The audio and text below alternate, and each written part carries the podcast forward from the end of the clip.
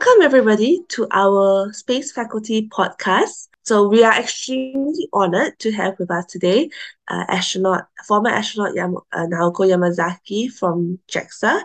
Um, and she's here to share with us a little bit about her thoughts about the theme for this year's World Space Week, Space and Sustainability, uh, as well as share with us her experience as an astronaut and what it was like to be a mother as well during her time as an astronaut.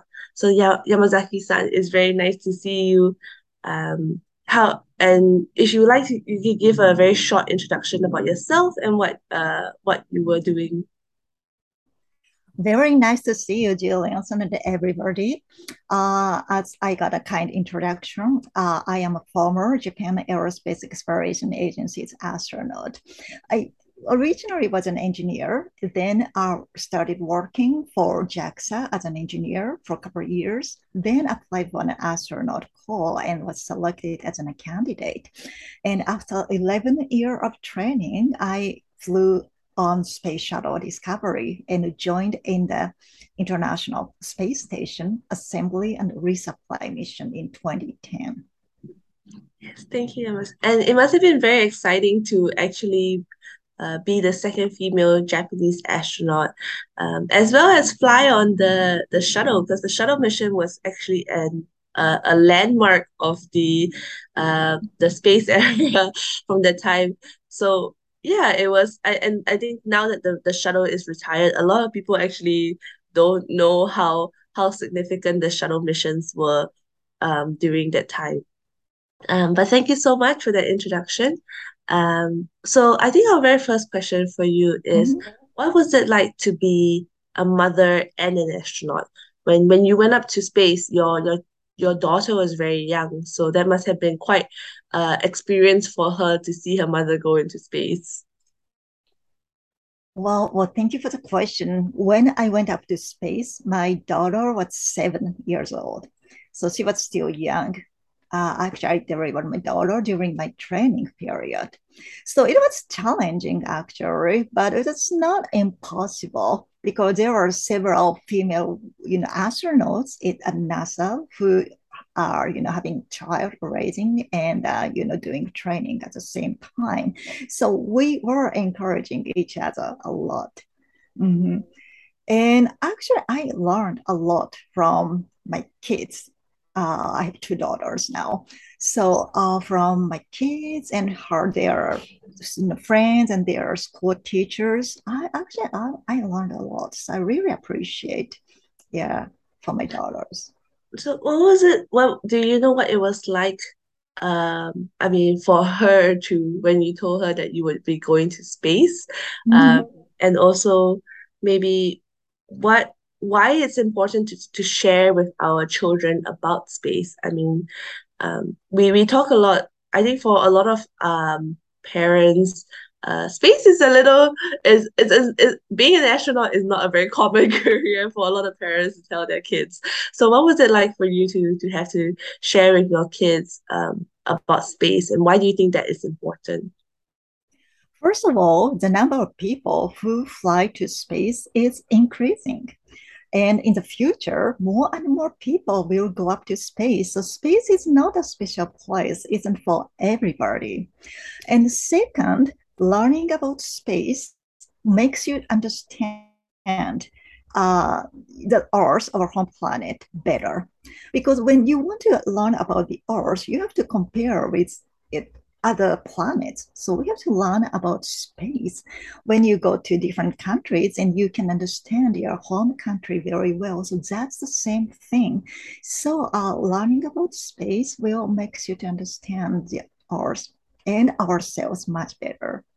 Yeah, that is very true. I think one of the things that we are very focused on these days is the importance of space when it comes to tackling sustainability issues on Earth, um, mm-hmm. on Earth and climate change issues, which has been a very prevalent issue in not just the space industry but across all different industries.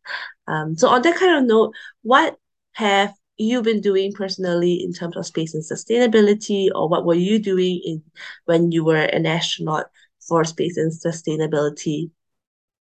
You know, on board the International Space Station, we recycle water, which means we collect urine from the toilet and purify it and then make it drinkable water again. And for the atmosphere, we recycle it as well, absor- absorbing carbon dioxide and turning it to oxygen by chemical reactions. And for food, currently we rely on space foods, which are supplied from the ground. However, we are working so hard on a space agriculture so that we can harvest lettuce and some other vegetables, and we actually do it. And for clothes, unfortunately, we cannot wash our clothes in space uh, because water is very precious. So we have to throw them away after wearing it for a couple of days. So we are working on to develop a new, you know, soap without water and which can, you know, purify our clothes and so on. So, uh, you know, we are working uh, hard on sustainability in space, and those kind of technology will be beneficial on the Earth as well. That's actually a very interesting thought. I think we we always talk about the the scarcity of water on the International Space Station, but we never thought about laundry. I think a lot of people don't think about the laundry that astronauts have to do and how it's not possible on the International Space Station. Mhm. So Yeah, what. The laundry, oh, I'm sorry, the oh, no laundry, no no there are lots of burdens to the, you know, environment on the earth as well. So if we can make, you know, some new soap without, you know, any water, and then we can, you know, clean our clothes, then it will be beneficial to our environment on the earth as well. So yes that is that's very very. Yeah, it would. Yeah, laundry does take a lot of, even on Earth, takes a lot of water, and they're always finding Mhm. new ways to try and reduce the amount of water that it requires to do a Yeah. load of laundry.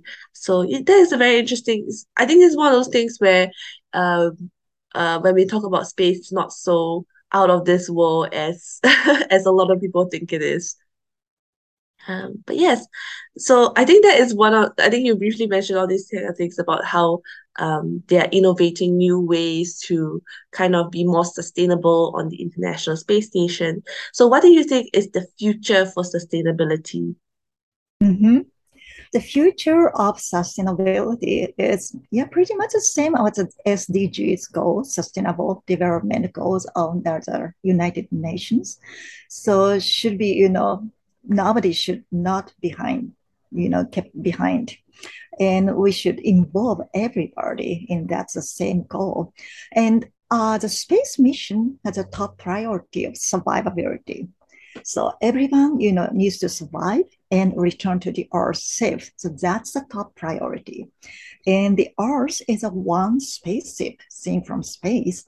So as a crew member of the spaceship Earth, we need to survive everybody together. So that's our top priority. And the future of sustainability is exactly the same as space mission. And lots of technologies development, uh, we can make impossible possible. So that's the history of space. And uh, as an council member of the Earthshot Prize currently, uh, I'm working uh, toward this, the future of sustainability together globally as well. Yes. I think it's so interesting that you mentioned that Earth is like a spaceship itself.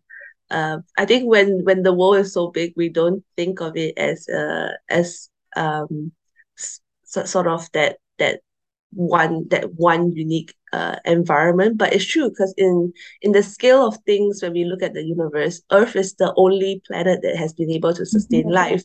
So in a way, it is like a spaceship in the, the greater universe in the universe because there's only one planet that is able to do so um and that kind of puts into perspective um how much more we need to do to be able to protect this planet and keep it functioning and keep it running Yes, I agree. um so our last question for you today is why is space the answer to a lot of these sustainability challenges that we have today Mhm. Uh, our lives depend on space assets a lot recently. For example, uh, climate data, half of the climate data is coming from space, satellites, and remote sensing data. And uh, the weather forecast, of course, rely on satellites, and a lot of communication globally depends on the satellites as well. So the space technologies are directly benefits our life on Earth, and also the challenges of spirits, you know, uh, the key for the space development uh, because you know uh, we are like this international space station. It's a symbol of international collaboration. And now we are you know moving towards to the moon and mars more wide global collaboration. So those kind of you know collaboration and the spirits of challenges uh, will be the key to the sustainability solution on the earth as well. Thank you so much, So I think that's all the time we have for today's session, uh, today's podcast. Uh, stay tuned for the next episode of the Space Faculty podcast for more insights and sharings into the space industry.